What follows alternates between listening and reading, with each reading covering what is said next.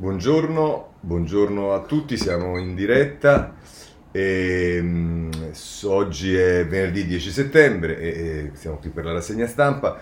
E I temi sono un po' quelli della giornata di ieri. Mm, la politica diciamo, si intrufola nel dibattito sul Green Pass anche a seguito del voto che ha visto il voto a favore anche della Lega ieri alla Camera dei Deputati per il sì definitivo al Green Pass, ma eh, il tema della estensione con Salvini che rivendica di averla stoppata, i giornali ci dicono invece Draghi l'ha solo leggermente diluita nel tempo, insomma questi sono eh, i temi principali, poi vedremo che si continua il dibattito sull'amministrativa e sul Quirinale, ci sono insomma poi un po' di notizie che andremo eh, a vedere, ma io direi di cominciare come di consueto con il eh, dibattito sul Green Pass e in questo senso andiamo subito sul Corriere della Sera. Eh, il titolo di apertura è sulla scuola e il Green Pass, genitori con il Green Pass a scuola. Poi se andiamo nella pagina 2, Green Pass, la Lega divisa, vota sì e a scuola richiesto anche ai genitori. Poi c'è un'intervista eh, nel taglio basso, questo era eh, l'articolo di eh, Adriana Longroscino, che intervista poi nel taglio basso Ciciliano, che è il dirigente medico della Polizia di Stato e che fa parte del CTS, che dice adesso non basta più l'80% di immunizzati, il certificato è l'unico modo per evitare nuove chiusure. E ritorna su un argomento che aveva utilizzato anche il ministro della ehm, della salute Speranza. Il retroscena di Monica Guerzoni a pagina 3 è la breccia di Draghi sull'obbligo di vaccino, l'ok di tutti i ministri. La previsione per chi, anche esterno, lavora per l'RSA, pubblico e, eh, e attiva al chiuso. Eh, pubblico e attivi, scusate, attività al chiuso verso l'estensione della carta verde. Insomma, il vaccino sarà obbligatorio per chi lavora nell'RSA, anche se è esterno, e poi nel pubblico e nelle attività al chiuso. Eh, eh, è sicuramente eh, in questo segmento un passo ulteriore perché non si tratta più del Green Pass. Poi, se volete, su questo c'è un editoriale di Roberto Gressi sul Corriere della Sera che è titolato Il sentiero stretto e parla appunto del tema e anche della politica rispetto al eh, Green Pass. E a pagina 4, se volete, eh, Monica Guerzoni e Ferenza Sarzanini ci parlano di quelle che sono eh, le misure relative poi all'attuazione del Green Pass, dalle RSA ai ristoranti, regole e sanzioni per i passaporti sanitari multe fino a 1000 euro per chi non rispetta le regole, i sanitari come i professori, chi non si adegua viene sospeso. Eh, questo sul, ehm, sul, Corriere della Sera.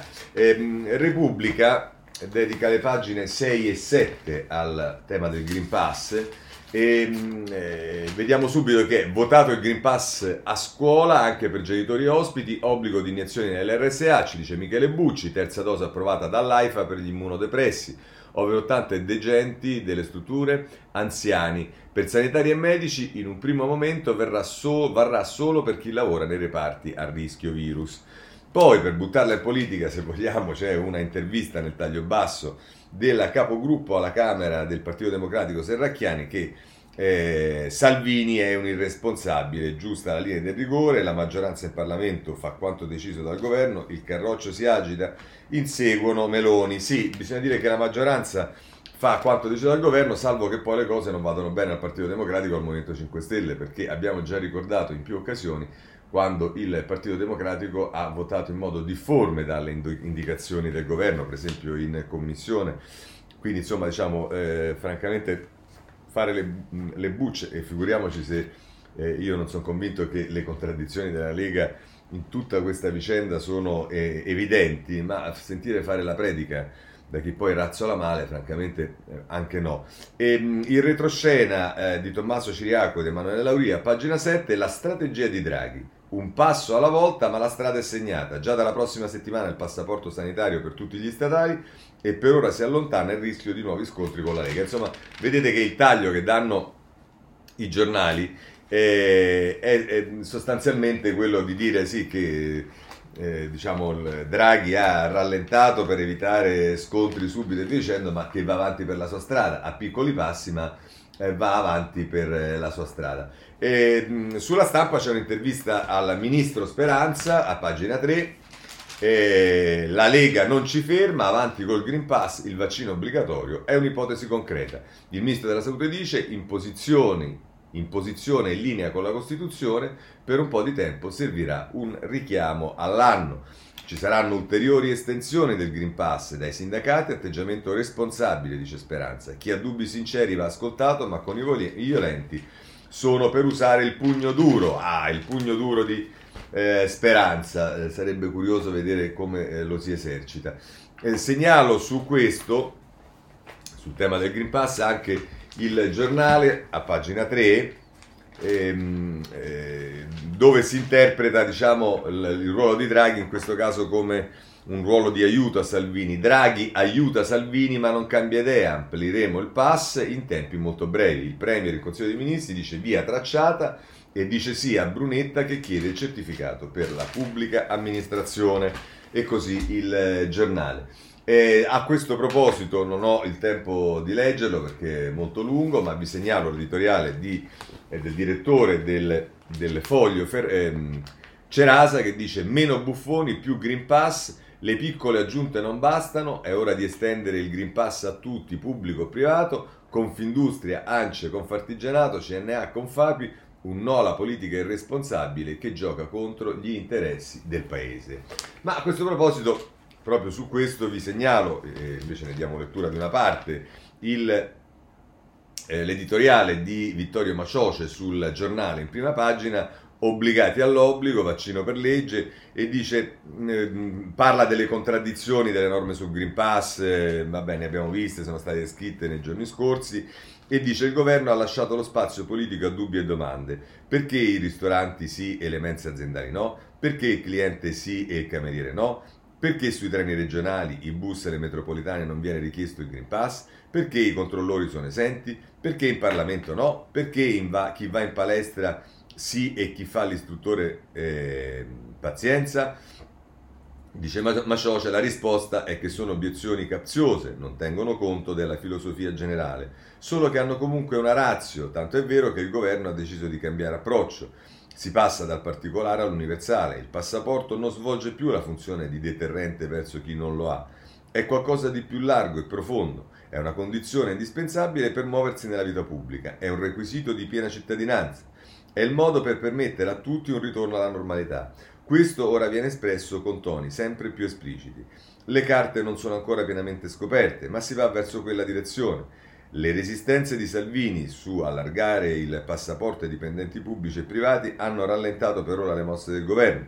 La decisione del Consiglio dei Ministri di renderlo necessario per chi lavora nelle scuole, nelle università e nelle case di riposo è però un passo decisivo per, eh, eh, verso l'universalità. Il passo finale sembra già scritto, è una scelta politica e sociale netta, ma senza dubbio chiara chiama, chiami le cose con il proprio nome, il tempo del passaporto sta per finire, l'approdo sarà l'obbligo di vaccinazione, così la vede Macioce sul eh, eh, giornale. Bene, eh, c'è come sempre, come abbiamo visto anche sui giornali, un tema che è eh, diciamo particolarmente eh, legato ehm, eh, anche al Green Pass, che è quello della scuola, che abbiamo visto che eh, c'è l'obbligo per gli insegnanti, eccetera, eccetera, ma di scuola, in termini di ripartenza, eh, si occupa il Corriere della Sera a pagina 5 eh, su eh, questioni diciamo più, ehm, più, larghe. Piano scuola, i nodi da sciogliere dalla piattaforma ai controllori. È Gianna Fregonara che scrive i dubbi dei presidi alla vigilia della prima campanella, rischio assembramenti all'entrata di nidi e materne. Questo sul Corriere Sera. Più spazio dedica la stampa che ha eh, due pagine, la 6 e la 7, con l'intervista anche al ministro Giovannini. A pagina 6, incognita scuola, scrive Nic- Nicolò Zaccan. Da Busto Arsizio ad Ischia, la DAD è ancora una necessità e l'algoritmo che assegna le cattedre ha commesso degli errori. E ti pareva gli errori sui test di ammissione a medicina gli errori sugli algoritmi Vabbè, 857.000 insegnanti nelle aule a partire da lunedì, 86,11% è la percentuale di personale scolastico già vaccinato con due dosi, 14.000 le classi con più di 27 alunni, secondo un dossier di tutto scuola. Ehm... E va bene, questo diciamo è quello che ci dice a pagina 6. Poi a pagina 7 c'è Giovannini, intervistato da Paolo Baroni, eh, che è ministro delle infrastrutture, come sapete, che dice triplicate le corse aggiuntive, i trasporti pronti per la ripresa. Ecco, io direi che quando si fanno dichiarazioni così azzardate, forse ci vorrebbe un pochino più di prudenza, perché poi vedrete che da domani, da lunedì, eh, capiremo che problemi magari oggettivi e atavici non sono stati risolti. Ma comunque, dice niente Green Pass su bus e metro, e metro ribadisce Giovannini. Il compito dello Stato è finanziare il TPL, poi spetta alle regioni programmare e gestire il servizio, dice il ministro. Per il 2 settembre, eh, scusate, per il secondo semestre ci sono 618 milioni, vuol dire che di fronte a criticità è possibile potenziare l'offerta. Molte grandi città hanno differenziato gli orari delle scuole, in alcuni casi di uffici e negozi, e poi ancora dice i fondi potranno essere spesi anche per i controlli che avverranno principalmente a terra. E così quando c'erano state le battute sul ritorno al controllore, via dicendo, chiarisce il ministro Giovannini che i controllori sarebbero dei controllori soprattutto a terra. E, ehm, eh, per chiudere mm, eh, questo capitolo c'è vabbè, quello della terza dose, su questo sono in particolare il giornale eh, a pagina 7. Ehm, a pagina 7, eccolo qui eh, c'è il via libera dell'AIFA, la sfida della terza dose è la nuova variante Mu. L'EMA dice gli stati procedano con i richiami, figliuolo, le fiale ci sono, via con i fragili. E questo è quello che ci dice il eh, giornale. Eh, il tempo eh, lo fa in modo spiritoso, in prima pagina ci tocca la terza dose, si apre subito con gli immunodepressi, poi con i malati ricoverati nell'RSA, il personale medico, gli anziani e, e si va avanti e per terza dose la foto che viene messa dal tempo è praticamente tre, tre foto di speranza con la faccia diversa, ma che insomma eh, nell'interpretazione del, tem- del, tempo è che ci tocca sempre eh, lo stesso, ecco, mettiamola così. Eh, chiudiamo con i Novax perché su questo voglio segnalarvi, cioè, sapete che c'è stata eh, l'iniziativa della magistratura, le perquisizioni e ce ne parla la Repubblica, le minacce in chat dei Novax, facciamo saltare i camion TV, blitz in sei città, sequestrate anche armi, progettavano su Telegram disordini alla manifestazione di Roma. Otto gli indagati, cinque uomini e tre donne, dopo l'allarme annullato il comizio di Speranza a Padova. E, ehm, poi tra gli indagati il panettiere e la commessa, guerrieri delle V rosse, tutti censurati, lavori modesti, grande violenza verbale in rete e molteplici obiettivi. Da Draghi ai giornalisti, sono tutti eh, servizi curati da Ilaria Carra e Luca De Vito. E poi eh, a pagina eh, 3 Giuliana Foschini e Alessandra Ziniti, i timori dell'antiterrorismo, estrema destra in agguato eh, questo è il, il, mm, il, punto che viene evidenziato da eh, Repubblica, punto che in particolare trova accaniti i giornali del centrodestra. Il giornale a pagina 6 eh, Perquisiti 8 Novax sognavano droni armati contro il Parlamento. I guerrieri nascondevano manganelli e tirapugni. L'accusa è istigazione a delinquere. Quindi vedete come si alza il, il, tono sul giornale parlando appunto anche della, mm, forse eh, no, no, non so, sarà, anzi sarà sicuramente vero, della volontà di ehm, eh, utilizzare addirittura droni contro il Parlamento. E il libro ci fa titolo di apertura, criminali Novax preparavano attentati con bombe e fucili, blitz della polizia, sui social gruppi di fanatici anti-siero eh, eh, se, sui social gruppi di fanatici anti-siero programmavano atti terroristici contro stampa e Parlamento. In casa avevano le armi pronte. E eh, diciamo il, il eh, libero poi mh, mm, prosegue anche nelle pagine interne, in particolare ehm, ehm, vi chiedo scusa No, ecco, a pagina 8 il libro ci parla eh, agli irriducibili, mamma Novax muore a 39 anni e infetta i parenti. La donna della provincia di Brescia ha preso il Covid in vacanza, poi ha contagiato il marito e i genitori, lascia due figli di 2 e 7 anni. Questo a proposito poi delle conseguenze eh, del, eh, non, eh, del, non, vaccinarsi. Abbiamo visto eh, lì libero, guardiamo adesso anche il messaggero, due pagine, la pagina 4 e 5 Il blitz contro i Novax, coltelli, tirapugni e droni per portare il caos a Roma. All'alba perquisizione in quattro regioni, otto gli indagati della Procura di Milano, l'accusa istigazione a delinquere, a delinquere minacce a politici, virologi e reporter. Anche qui si tratta eh, si fa una descrizione di alcuni dei personaggi, il portiere della disoccupata, le vite e i volti anonimi dei registi della protesta. Nessuna militanza politica, tra di loro non si sono mai incontrati, in casa avevano armi, eh, sequestri e denunce ci sono state. E poi si prende dalla dalla pagina 5 del messaggero alcune delle frasi di questi tipi il, il, titolo di, di, virgolettato è Facciamo saltare i furgoni TV, i deliri nelle chat dei guerrieri, nel mirino anche Draghi, ecco dove abita, e le antenne del, C, del 5G da bruciare. I giornalisti, la categoria più odiata, saranno i primi, usiamo le Molotov. Insomma, questo è il quadro. Ora, diciamo, tutto si dovrebbe fare meno che sottovalutare. Invece adesso sono, vi metto a confronto due commenti su questo, perché il primo è quello di eh, Stefano Feltri, direttore del Domani, sulla prima pagina del giornale, meglio l'obbligo vaccinale che le perquisizioni contro i Vax.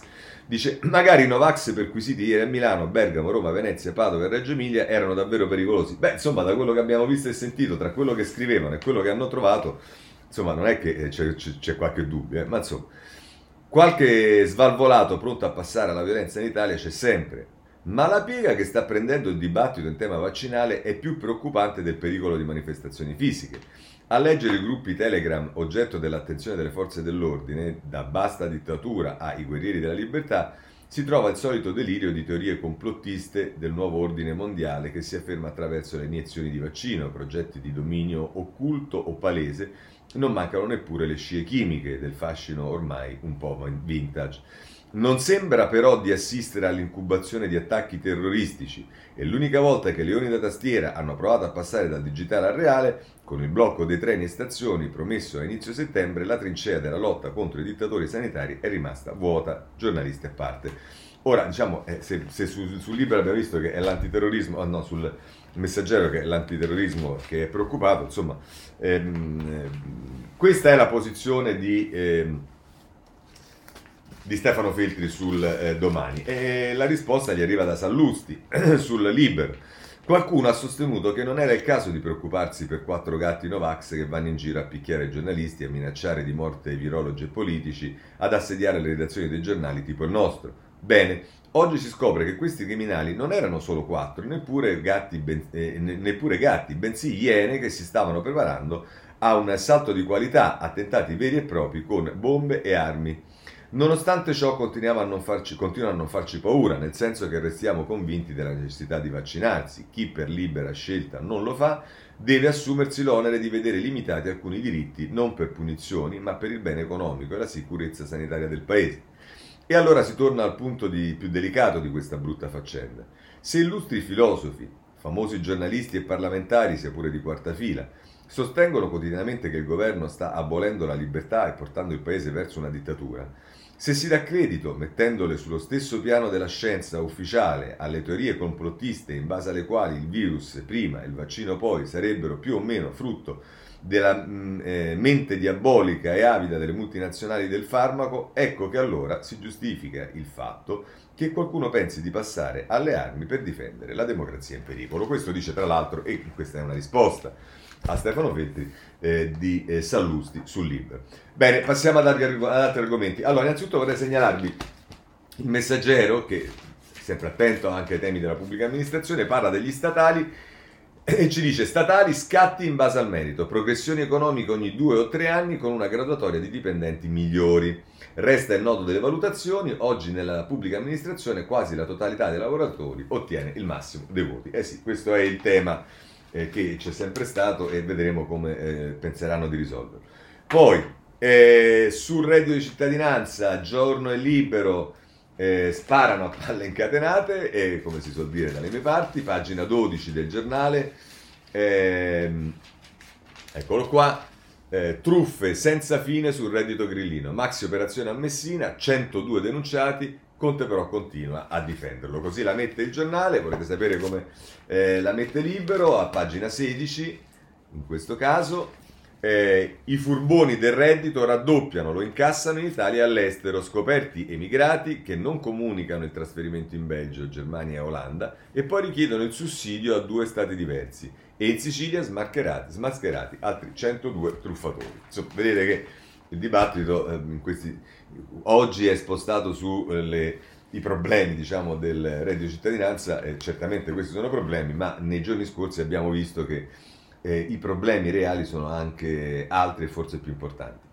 Oh, c'è il dibattito sulle tasse perché ieri tra l'altro in, alla Camera è stato approvato insieme al decreto eh, sul Green Pass anche un ordine del giorno che invita il governo a rinviare al 31 dicembre le cartelle esattoriali. E allora però ci sono impostazioni diverse sui giornali. Se andiamo sul giornale che ha fatto di questo una campagna con un'intervista anche al leader della, eh, di Forza Italia, Tajani, eh, andiamo a pagina 8, eh, il centrodestra, stop cartelle e anche Italia Viva vuole abolire l'IRAP. Ok all'ordine del giorno di Forza Italia, Lega e Fratelli d'Italia per rinviare gli invii, per rinviare gli invii a giugno e i renziani sfidano la sinistra. Ecco qua, questo è quello che ci dice eh, il giornale. Il tempo anche eh, ne parla pagina 5.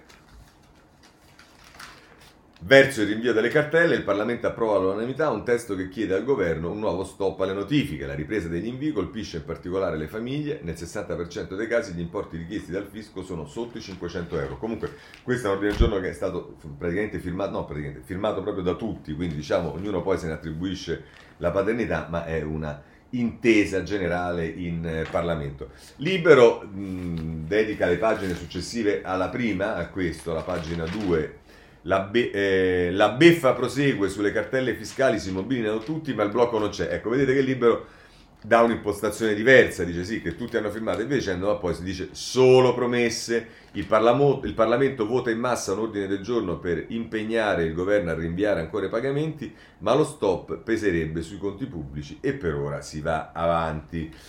E su questo c'è però un'intervista poi alla ministra Gelmini, Forza Italia in pressing, le imprese non chiuderanno per le tasse. Il ministro Gelmini, studiamo una nuova norma per evitare che le categorie più colpite dal Covid paghino subito. Questo a proposito delle tasse, ce lo dice Libero con l'intervista alla ministra Gelmini. Ma poi, diciamo, notizia positiva che è stata accolta bene dai mercati è quella delle decisioni della Banca Centrale, ce lo dice il Sole 24 Ore, prima pagina, BCE tagliati gli acquisti anti-Covid, però dice il sostegno alla ripresa. Lagarde, nessun tapering, abbiamo solo ricalibrato il piano pandemico. Festeggiano i mercati dei titoli di Stato, giù i tassi in tutta Europa, spread a 103 niente tapering ma una ricalibratura del piano pandemico PEP, la politica monetaria della BCE, resta ampiamente accomodante nel prossimo trimestre, quando gli acquisti di titoli verranno ridotti di una decina di miliardi al mese. La Presidente della Banca Centrale Europea ha sottolineato le decisioni di ieri del Consiglio direttivo. Siamo ben lontani dal chiudere gli acquisti o rialzare i tassi, ha detto Lagarde. La crescita continua, il picco di inflazione è temporaneo, del, PIP, del PEP se ne riparlerà a dicembre. Questo ci dice il Sole 24 Ore. Eh, però allora, visto che almeno dal punto di vista dello Stato gli, eh, la, la, situazione è tranquilla perché non ci saranno tagli consistenti alle, ehm, eh, agli acquisti che fa eh, la BCE, eh, invece però il problema eh, si pone per eh, per i cittadini e per le imprese, perché il Sole 24 Ore, sempre in prima pagina, ci dice super rincari in vista per gas più 30% ed elettricità più 20%. Tra l'altro sul Sole 24 Ore si dà anche notizia che sul tema dei decreti attuativi, che sapete sono la spina nel fianco di tutti i governi perché si fanno i provvedimenti e poi però ci si mette tantissimo per fare i decreti attuativi, qui il Sole 24 Ore in prima pagina ci dice decreti attuativi, il governo centra il 71% degli obiettivi la relazione CDM, report su luglio e agosto, il sottosegretario Garofoli, buon risultato, ora il PNRR. Bene, ehm, anche questa eh, notizia l'abbiamo data. Allora, i partiti, eh, comincerei, eh,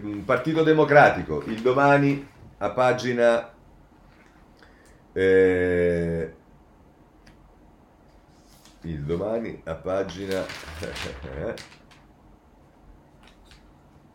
Ecco, la pagina 2, Patrimoniale e salario, le agorà del PD diventano un congresso ombra. Letta chiede una moratoria sul futuro colle. E questa è Daniela Preziosi che eh, ci racconta quello che sta accadendo nel dibattito all'interno del Partito Democratico. Il segretario cerca di sottrarre il Quirinale dalla disputa interna, ma intanto la sinistra stringe bulloni con articolo 1 e i giovani turchi fanno vedere rosso ai riformisti. E vabbè, insomma ehm, non mi pare un, un problema decisivo per, per, l'Italia in questo momento, però c'è poi il tema del Movimento 5 Stelle e del PD eh, che eh, fanno prove di accordo, eh, ce lo dice il messaggero a pagina 8, cioè c'è il problema, il problema per chi come me la pensa in un determinato modo, poi magari per qualcun altro è un auspicio, una buona eh, Conte sbarca alla festa PD, prove d'intesa e ballottaggi e Letta dice moratoria sul colle.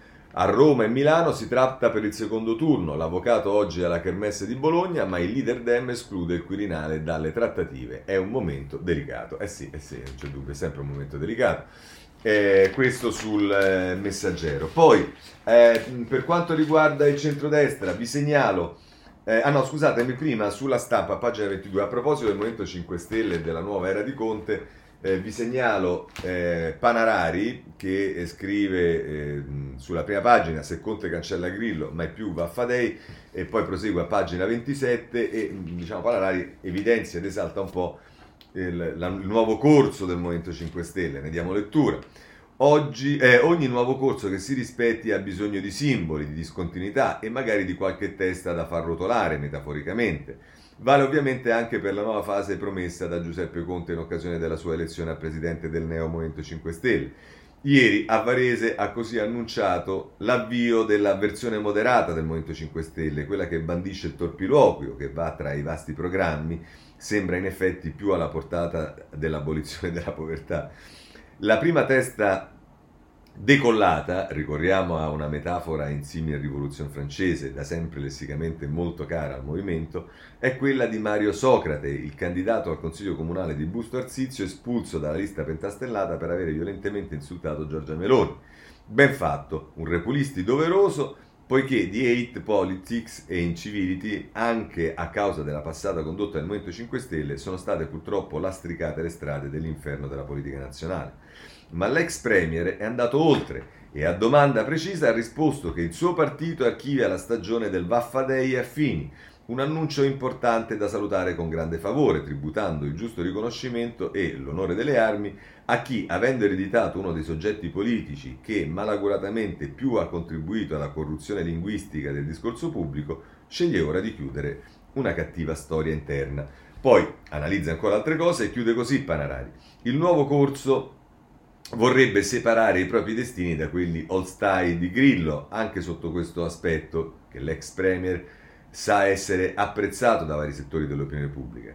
Tuttavia, il futuro ravvicinato pare essere comunque quello dei dolori del giovane neo Movimento 5 Stelle e Conte ha bisogno, fin da ora, di attirare l'attenzione su risultati di genere diverso da quelli che potrebbero riservargli le amministrative. Così, Panarari a proposito del, di Conte e del nuovo corso. Dicevo, per quanto riguarda invece il centrodestra, vi segnalo sulla stampa a pagina 5 c'è un'intervista a eh, Salvini.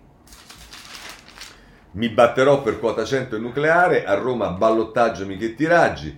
Oggi sarà in Vaticano, sull'accoglienza non sono sicuro che Bergoglio la pensi tanto diversamente da me, segnalo che non incontra Bergoglio ma incontra un prelato della, eh, e che tutti si sono affrettati a dire che è un incontro di prassi, che non c'è niente di particolare, ma a parte questo dice, intervistato da Malaguti Salvini, a Torino puntiamo a un risultato storico, sono convinto che da Milano possa vincere al primo turno. E poi dice otterrò la conferma della misura sulle pensioni anche per il 2022, i risultati stanno arrivando.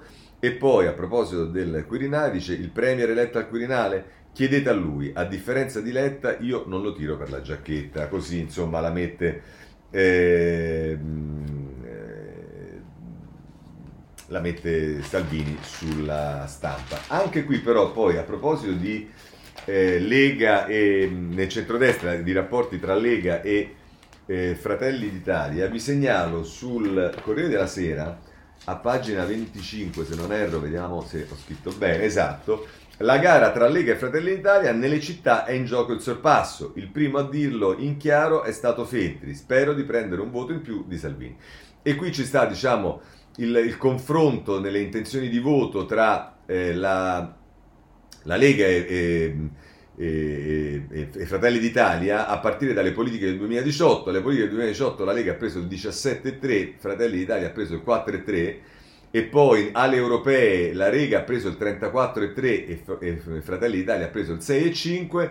Adesso c'è tutta questa cosa che sta praticamente stringendo due, eh, i due assi e siamo arrivati con la Lega che in questo sondaggio di, eh, che, mm, che eh, prospetta Zapperi, eh, la, la, Lega sta al 21,1 e Fratelli d'Italia sta al 19. E poi diciamo nelle città, Milano 11,77 per eh, la Lega e 2,42 per Fratelli d'Italia, Torino 5,78 per la Lega e 1,46 per Fratelli d'Italia, Bologna 10,26 per la Lega e 2,40 per Fratelli d'Italia, a Roma eh, la Lega non pervenuta e Fratelli d'Italia, eh, questi sono, ovviamente sono i dati relativi alle elezioni comunali che ci sono state, eh, scusatemi, a Roma la Lega praticamente non ha raggiunto una cifra valutabile e invece Fratelli d'Italia ha preso il 12,28%, a Napoli eh, la Lega non è valutata e Fratelli d'Italia ha preso l'1,28%. Beh, vedremo che cosa succederà adesso invece con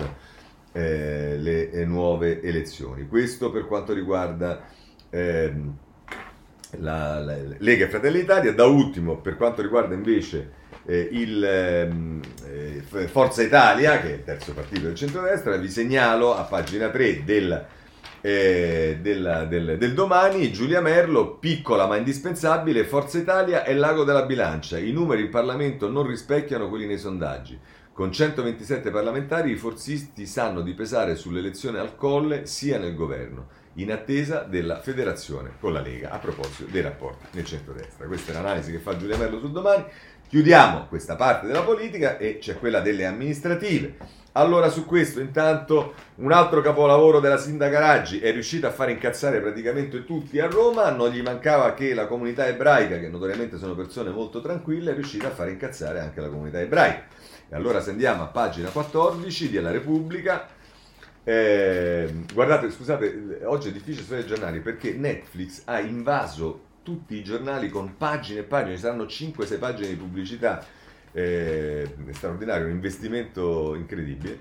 Comunque, no allo spot sulla Shoah, è scontro tra Raggi e la comunità ebraica. L'inaugurazione da parte della sindaca del museo dedicato all'olocausto cade in piena campagna per il voto. Nessun protagonismo elettorale. Ieri l'annuncio del Campidoglio che nega ogni strumentalizzazione, i lavori dell'opera partiranno nel 2025 eh, partirono nel 2000, 2005 in epoca Veltroni. Insomma, eh, hanno capito eh, subito quelli della comunità ebraica che, eh, diciamo, guarda caso, si inaugura eh, in piena campagna elettorale, una cosa del genere. Insomma, abbiamo fatto arrabbiare pure la comunità ebraica. Invece, ehm, sul domani, per quanto riguarda le amministrative, vi segnalo due pagine dedicate al, anzi no, una pagina, sette dedicata al sindaco eh, De Magistris, eh, no no, sono due pagine, la sera 7, i dieci anni in cui De Magistris non ha fatto la rivoluzione, Nello Trocchia, un decennio fa il sindaco di Napoli, che ora si candida in Calabria, ha promesso raccolta differenziata, economia verde, turismo, trasporti da nord Europa e conti in ordine. Soltanto una minuscola frazione di questi obiettivi è stata raggiunta, la città è piena di debiti, i rifiuti vengono smaltiti altrove e i napoletani disillusi navigano nelle contraddizioni di sempre. Questa è la sintesi che fa il domani della eh, cura dei magistris a Napoli. Poi, per quanto riguarda il Quirinale, allora, ci sono delle cose, il Corriere della Sera a pagina 24, l'agenda di Mattarella, il 16 dicembre l'udienza dal Papa per la visita di, virgolette, congedo. E è Maria Teresa Meri che eh, scrive perché ieri è stata diffusa questa nota nella quale il Papa appunto andrà a, a, a, a incontrare il eh, pontefice e, e, si dice che sarebbe per il congedo perché sapete che poi eh, da eh, gennaio-febbraio si comincerà a votare in Parlamento per quello che dovrebbe essere il nuovo capo dello Stato, ma come sappiamo, lo vedremo tra poco, in realtà eh, molto si parla anche della eh, conferma di eh, Mattarella e, e, diciamo andiamo a pagina 13 del domani, a proposito di Presidenza della Repubblica, di Presidente della Repubblica, Draghi studia la lezione di Ciampi quando il tecnico arriva al Quirinale. Gianluca Passarelli verso la sfida per il Quirinale, l'eredità di Carlo Azario Ciampi. Quindi, come vedete, c'è chi pensa alla conferma di Mattarella e chi invece al nome di Draghi. E diamo, riprendiamo un po' quello che Corriere della Sera con Francesco Verderami diceva ieri, che sì, ci saranno pure degli outsider via dicendo, ma pare che in questo momento la partita si giochi tutta eh, su questi due nomi. Il secondo, Draghi, non, ha, non dice nulla, anzi ha detto eh, a chi gli ha fatto una domanda su questo che è offensivo parlare mentre Mattarella è ancora Presidente della Repubblica, il Presidente della Repubblica ha detto eh, ripetutamente che non ha nessuna intenzione di andare a un mandato successivo. Però per vedere anche come la mettono i giornali, se andate sul libro a pagina 11, eh, Sergio non fa il bis, sarebbe un danno, il Presidente ribadisce, lascerò, l'ipote- eh, lascerò l'ipotesi Draghi non convince chi teme le elezioni, per il centrodestra è un'opportunità. E Mattarella spiega no a nuove regole sul doppio mandato, così quindi la mette eh, libero in, ehm, a proposito della elezione del prossimo Presidente della Repubblica, sulla quale si pronuncia sul dubbio eh, un ex parlamentare, politologo, eh, che è Gianfranco Pasquino, che dice un Mattarella bis non sarebbe un vulnus, in questo diciamo una risposta esplicita al prestigioso eh, editoriale di ieri di Piero Ignazzi che quasi mh, mm, diciamo, eh, paventava un colpo di Stato, una cosa del genere, ma aggiunge però Gianfranco Pasquino, ma volendo c'è Bonino, diciamo che ma Bonino suo malgrado eh, spunta fuori in ogni eh, occasione in cui c'è da leggere il Presidente della Repubblica e poi però eh, si va sempre su altre rotte.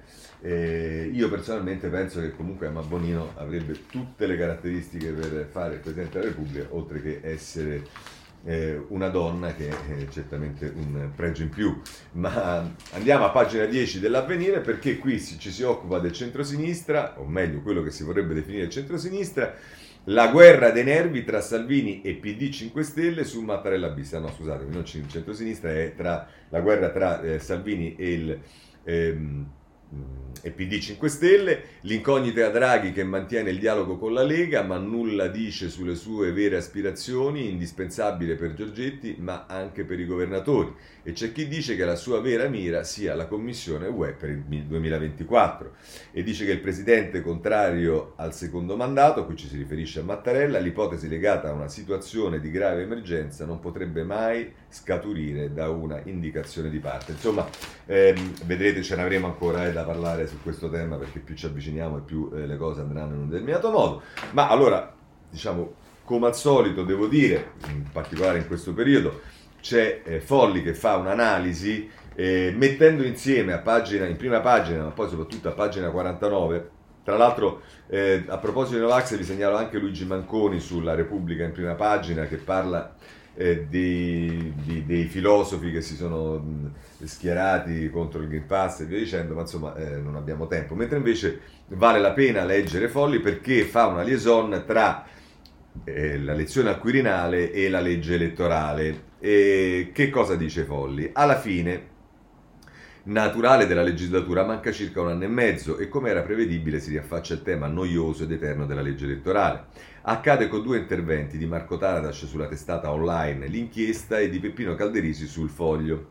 Due nomi legati alla stagione del Partito Radicale di Marco Pannella, entrambi storici sostenitori del sistema maggioritario. Eppure oggi sia l'uno sia l'altro rovesciano la loro vecchia posizione e chiedono un modello proporzionale come strumento decisivo per sgomitare, per sgomitare il cosiddetto bipopulismo, ossia la divaricazione degli schieramenti dominati sia a destra sia a sinistra da forze populiste, le quali impedirebbero qualsiasi politica riformatrice, quale che sia lo schieramento vincitore delle elezioni.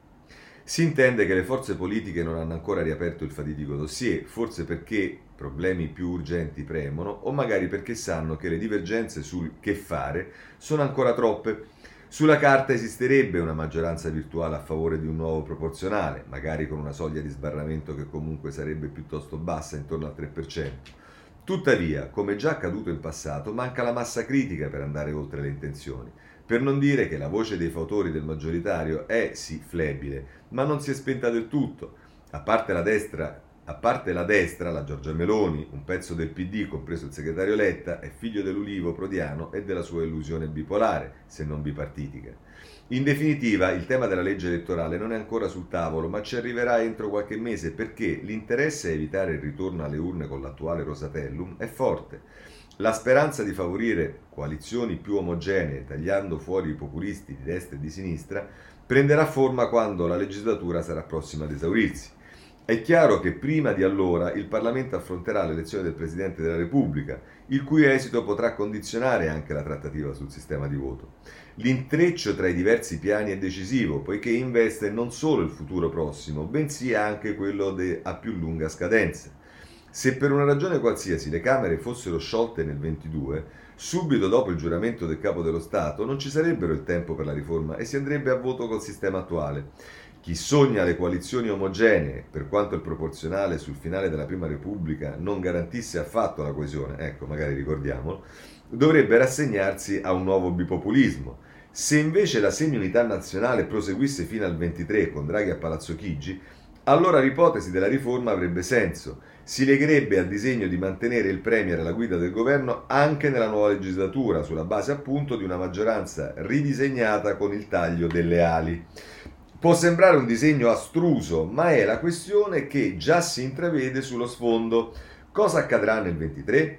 Chi vuole Draghi al Quirinale vuole anche le elezioni subito con l'attuale sistema. Chi desidera tenerlo a Palazzo Chigi spera di vederlo lì anche dopo le elezioni fatte con una legge proporzionale. In realtà ci sarebbe una terza via, ma è dubbio che qualcuno voglia prenderla in considerazione. Riformare la politica con il modello francese, maggioritario a doppio turno, sarebbe il modo migliore per plasmare alleanze abbastanza omogenee senza ritorni al passato. Io sottoscrivo il manifesto di Folli. Eh, è vero che eh, non sembra proprio che la politica eh, diciamo, sia in condizione di farlo, però eh, non c'è dubbio che è così. Mm, a proposito di politica, chiudiamo con eh, la, le donne in politica. Ce ne parla la Repubblica nelle pagine 12 e 13, in Italia politica vietata alle donne, ma per la parità non basta una legge. È Ilvo Diamanti che ce ne parla con questo eh, sondaggio fatto eh, dalla Repubblica, ehm, per Repubblica, dalla questione femminile si parla stasera al Festival della Politica di Mestre con Cacciari e Sabatini, insomma c'è questo sondaggio, eh, vabbè ci sono molte cose, adesso non ho il tempo di leggerlo, ma insomma... Ehm, eh, sostanzialmente dice che la, la, politica è vietata per le donne, cioè che ci stanno poche opportunità per le donne. E poi nella pagina 13 ci stanno due donne, il personaggio 1 Angela Merkel, noi tutte femministe, l'ultima eredità della cancelliera, non è mai stata una militante ma per la parità ha fatto più lei dei suoi predecessori. E poi Anne Hidalgo, che è la sindaca di Parigi, che si prepara a sfidare Macron. L'annuncio arriverà domenica prossima, ma non è la prima donna candidata dal Partito Socialista. Questo sulla eh, Repubblica. Eh, tocchiamo un altro argomento che eh, si tenta di buttarlo in politica, sarebbe molto più diciamo, legato a scelte eh, diverse, ma è il tema della legalizzazione. Su questo vi segnalo un bellissimo articolo di Filippo Ceccarelli sulla eh, Repubblica, pagina 15, con una bella foto di Pannella. Onorevole, lei fuma quell'ipocrisia surreale fra palazzo e cannabis. E tra l'altro dice, scrive Ceccarelli, per il palazzo e la cannabis l'ipocrisia è da sempre pregiudiziale istituzionale, ma soprattutto surreale. Nel senso che tutti sanno quanta ne gira, tutti fanno finta di non saperlo e di diversi parlamentari se la fumano pure, però di nascosto. Quanto alle leggi, un po' gli vengono eh, pessime, ma un altro po' le lasciano alla mercé della magistratura che prova a metterci una pezza regolando, tra norme fantasma e pronunciamenti che si intrecciano nel vuoto, una situazione a tal punto e da talmente tanti anni abbandonata a se stessa da rendere obsoleta, forse addirittura superata, la, tri- la tradizionale incompatibilità tra proibizionismo e antiproibizionismo. L'unico politico, l'unico politico finito dentro cosa che gli odierni mestieranti dei partiti disdegnano, non era un consumatore abituale, ma si fece arrestare di proposito Marco Pannella nel luglio del 1975, ormai pura preistoria. Voglio segnalare che Pannella, lo pigliavamo anche un po' in giro per questo, non è che non era abituale. Pannella non ha mai fumato manco mezzo milligrammo di nulla, non ha mai assunto nessun tipo di cosa, ma si autodenunciava per averlo fatto ovviamente per una questione di, di, di diritti civili. E infatti cosa dice eh, Ceccarelli, Marco Pannella nel 1975, ormai è pure presto. Il leader radicale ci provò altre due volte, nel 95 e nel 97, distribuendo fumo a Piazza Navona e a Porta Portese.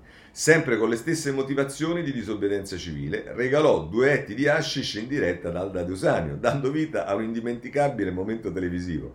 Marco, ma questa è merda, gli rispose la, Deusanio. In seguito, anche se al riguardo è impossibile addurre prove, sembra che nel tragitto dallo studio al tribunale il malloppetto avesse perso una ventina di grammi. Va bene, questo è Filippo Ceccarelli che scrive sempre in modo delizioso, oggi su Repubblica. E su questo però voglio segnalarvi anche eh, Mattia Feltri eh, sulla stampa che oggi veramente non dico si supera, ma mette in evidenza un elemento di quello che sta diventando il dibattito politico italiano dove tutto è diritto, insomma, nuoce gravemente. Scrive Mattia Feltri. Alessandro Cattaneo, membro della presidenza di Forza Italia e giovane promessa, non più giovanissima, a 42 anni, della destra moderata e liberale, perlomeno così dicono di sé, è contrario alla legge che consente di coltivarsi in casa quattro piantine di marijuana. Niente da dire, sono più antiproibizionista che no, ma talvolta colgo la consistenza degli argomenti eh, proibizionisti. Nel caso di Cattaneo, purtroppo, l'argomentazione è sbalorditiva nessuno ha il diritto di farsi del male. Beh, certamente no, farsi del male non è un diritto. Farsi del male non è qualcosa che possa essere codificato come il diritto a esprimere opinioni o professare una religione, perché farsi del male è una facoltà come pensare o fare un saltello o dormire sul pavimento. È una questione prepolitica. La vaporosità della rivendicazione di Cattaneo un po' spiega l'uso contemporaneo tremendamente disinvolto del concetto di diritto, un po' illustra il collasso delle classi dirigenti incapaci di fondarsi su tre assiomi plurisecolari. Gli basta la frasetta ben intonata allo sfondo di Twitter. Farsi del male attiene alla quotidianità, allo stile di vita, alle abitudini alimentari, all'impegno del tempo libero, pure alla qualità dei rapporti. Ci si fa del male in ogni modo e in ogni momento e stabilire il lecito e l'illecito semplicemente in conseguenza di ciò che fa bene o fa male è una pretesa non da rivoluzione liberale, ma da rivoluzione etica talebana. Mettiamola così, se si introducesse la proibizione a farsi del male, toccherebbe cominciare con il proibire gli interventi a certi intervistati.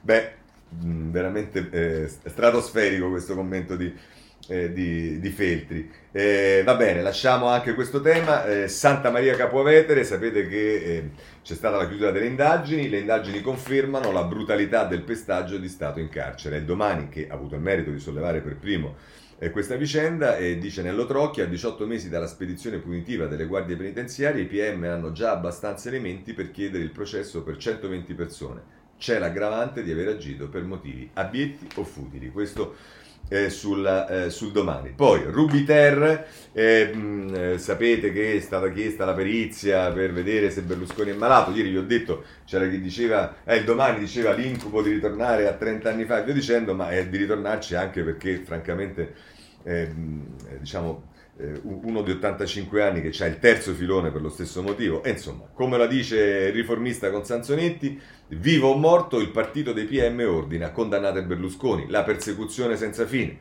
Scrive Sanzonetti, non lo vogliono mollare, l'ordine del partito dei PM è quello, prendetelo, vivo o morto, dead or alive si diceva nel lontano West. Qui da noi è uguale. Nei prossimi giorni Silvio Berlusconi compirà 85 anni. Da una trentina d'anni è fra i tre e i quattro leader politici più prestigiosi dei quali l'Italia disponga. Ma adesso forse stiamo un po' esagerando, eh, Sanzonetti. Da altrettanti è il capo indiscusso della destra e dei liberali. È conosciuto nel mondo come statista, anche qui mi pare che stiamo un pochino esagerando. È stato varie volte Presidente del Consiglio, e su questo non c'è dubbio, varie volte capo dell'opposizione, anche su questo non c'è dubbio. Ha una carriera da imprenditore lunga oltre 60 anni, i primi 30 tranquilli. In quel periodo ha accumulato una quantità inaudita di ricchezze e neppure un avviso di garanzia, secondi, se, eh, e neppure un avviso di garanzia.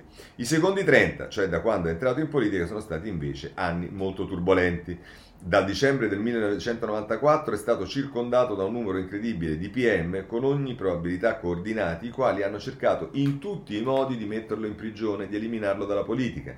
Raramente, molto raramente, i suoi avversari si sono opposti a questo disegno. Ecco, diciamo, faccio parte di quella rarità. I PM però non sono riusciti a metterlo in prigione, cento volte più o meno hanno avviato un processo. Li hanno presi tutti, tranne uno, conclu- li hanno persi tutti, tranne uno, quello concluso con la sentenza della sezione feriale della Cassazione presieduta dal famoso giudice Esposito. Lo condannarono in quell'occasione per un'evasione fiscale di circa 2 milioni su alcuni miliardi di dichiarazione dei redditi. Nella dichiarazione lui non c'entrava nulla, era la dichiarazione di Mediaset. Lui all'epoca era presidente del Consiglio, non compilava certo le, lui le carte fiscali dell'azienda. L'amministratore delegato che firmò quella dichiarazione fu assolto. Una condanna di questo genere per un'evasione fiscale della quale oltretutto non si è responsabili non esiste in giurisprudenza. Precedenti zero. Questo tra l'altro è quello che scrive sul riformista eh, Sanzonetti. Poi c'è una notizia che riguarda la Bocassini, ce la dà libero a pagina 10. Eh, La doppia morale dei magistrati indagati, Ida è accusata di abuso di ufficio, scusatemi, di abuso d'ufficio insieme al capo dei vigili di Milano dopo l'incidente della figlia. Le toghe, oltre ad esserlo, devono apparire al di sopra di ogni sospetto. Mi dispiace, Filippo Facci, ma è vero, sono toghe e via dicendo, ma vale per le toghe esattamente quello che vale per ogni cittadino, le eh, discussioni si fanno, le, le, le considerazioni si traggono a sentenza definitiva. Allora, lasciamo la Bocassini, Rimaniamo però sulla Procura di Milano, anche in questo caso ci eh, avvaliamo del riformista perché eh, a Milano si muovono le cose. Traf- trasferite De Pasquale. Chissà, scrive Tiziana Maiolo, se i colleghi PM difenderanno pure lui? Eh sì, perché quando si trattò di Storari, il magistrato fermato da Greco per l'inchiesta su Amara, le toghe della Procura di Milano perorarono con successo la sua causa in CSM. Ma ora che sul tavolo c'è l'incompatibilità ambientale del procuratore aggiunto, è difficile, scrive la Maiolo, che la storia si ripeta. Questo dal eh, riformista. Rimaniamo sul riformista perché ci si occupa anche delle famose intercettazioni di Ferri, ricordate? E insomma arriva una prima decisione dalla Camera dei Deputati, dalla Giunta, Ferri intercettato, la Camera frena il CSM, non richieste a strascico. La giunta per le autorizzazioni rispedisce al mittente le richieste di utilizzo, bisogna precisare quali conversazioni si chiede di poter usare. Paolo Comi ci dà informazioni di questo eh, sul riformista. Eh, a proposito, e chiudiamo questo la giustizia sulle carceri, voglio darvi la notizia che dà la Repubblica Roma oggi in prima pagina Lasciata sola a partorire in cella, il racconto della ragazza Roma a Rebibbia, così mia figlia senza colpe è nata dentro un carcere. Ecco, ditemi voi se questo poi non sono delle assurdità e delle aberrazioni che possono accadere francamente solo in Italia. Per quanto riguarda le indagini, sapete che eh, l'avete sentito dai telegiornali probabilmente, ma insomma va avanti l'inchiesta che eh, ha portato il direttore generale del Ministero della Pubblica Istruzione, indagata a gettarsi, a tentare il suicidio buttandosi dalla finestra dell'avvocato dove stava e che è ancora, da quello che ho capito, in condizioni molto gravi, ma c'è stata un'evoluzione delle indagini. Ce ne parlano un po' tutti i giornali, andiamo sulla Corriere Sera, pagina 28, Roma in carcere un imprenditore, mazzette per gli appalti del MIUR la funzionaria Boda, che aveva tentato il suicidio, dice ho servito lo Stato, i PM mi interroghino, quindi evidentemente sta meglio. E però insomma tra gli arrestati c'è l'imprenditore Federico Bianchi di Castelbianco, eh, che eh, se non sbaglio è anche l'editore dell'agenzia Dire, insomma una persona che ha avuto molto a che fare comunque con l'informazione. E, um, un'altra cosa che voglio segnalarvi, la prendiamo sempre al Corriere della Sera, è una sentenza della Corte di Cassazione a proposito del crocifisso. La Cassazione e il crocifisso in aula, virgolette, la scuola decide in autonomia, ma deve mediare con chi dissente. La Suprema Corte dice esporlo non è discriminatorio, sì anche alle altre fedi. Quindi vedete che, tra l'altro a pagina, 6, a pagina 11 poi del Corriere della Sera, c'è un'intervista con l'arcivescovo Bruno Forte che dice simbolo anche per chi non crede, l'essenziale è spiegarne il senso, no al laicismo esasperato, è un errore culturale. Ora vedete l'impostazione del Corriere della Sera è che la Cassazione eh, dice che deve decidere la scuola in autonomia e che comunque se lo si mette bisogna eh, mediare con chi dissente, bisogna spiegare e via dicendo. Ecco, la eh, diciamo, valutazione che fa il, l'avvenire è una valutazione, il titolo diciamo è La croce che unisce, La Cassazione respinge il ricorso di un insegnante, il crocifisso non discrimina, è simbolo di esperienza di, comuni, di una comunità e tradizione culturale di un popolo. Vedete che diciamo, è proprio una eh, impostazione completamente diversa. Eh, guardate, c'è una cosa che voglio dirvi, su tutti i giornali, siccome c'è stato, e ovviamente è comunque sempre un fatto grave quando muore una persona, c'è stato un morto eh, con il monopattino a Roma eh, diciamo, si è amplificata una cosa che già veneggiava da tempo, e cioè la messa in discussione sostanzialmente dei pattini, eh, dicendo che ci vuole eh, che ci vogliono leggi più severe, eh, che ehm, ennesimo. Allora, diciamo che l'ennesimo morto, che è sempre un problema, ma stiamo parlando della sesta persona in un anno. Ora non so quanti morti per incidenti di auto, per eh, investimenti di pedoni, per, eh, per moto, per biciclette dicendo ci siano. Quindi diciamo dal punto di vista della casistica non mi pare che eh, sia un elemento da eh, poter addurre. Dice sono stati 564 gli incidenti, ho capito, mm, però obiettivamente. Poi diciamo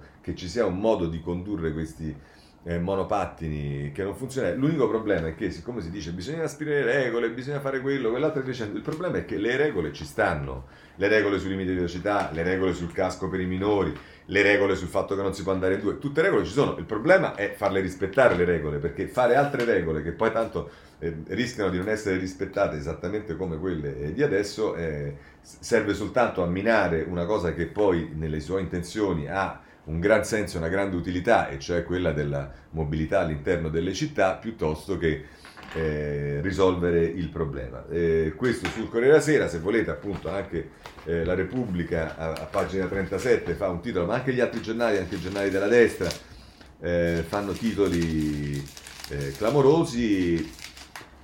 Eh, monopattino, altra vittima, è la settima dell'anno, subito una nuova legge, insomma, sette vittime in un anno eh, che ripeto, è sempre un problema, un dramma e dicendo, soprattutto per chi muore, per chi rimane mm, con affetti di, di, chi se, di, chi è morto, ma insomma, va bene. Eh, all'Italia è, diciamo, ci stanno un bel po' di problemi perché il riformista a pagina 5 eh, con Vittoria Ferla ci dice tagli, rivolte e aiuti illeciti, la maledizione di Alitalia la condanna dell'Unione Europea, ITA dovrà restituire, 900 milioni e qui si ricorda Prodi, i capitani coraggiosi di Berlusconi, il flop dei Tiad. Dagli anni 90 ad oggi una storia di fallimenti grava sulla compagnia che ora deve vedersela con l'Europa e la protesta dei sindacati. E questo ci dice il riformista, ma come sapete un giornale che è molto attento all'Italia, anche perché diciamo sede a Roma e compagnia bella, è il eh, messaggero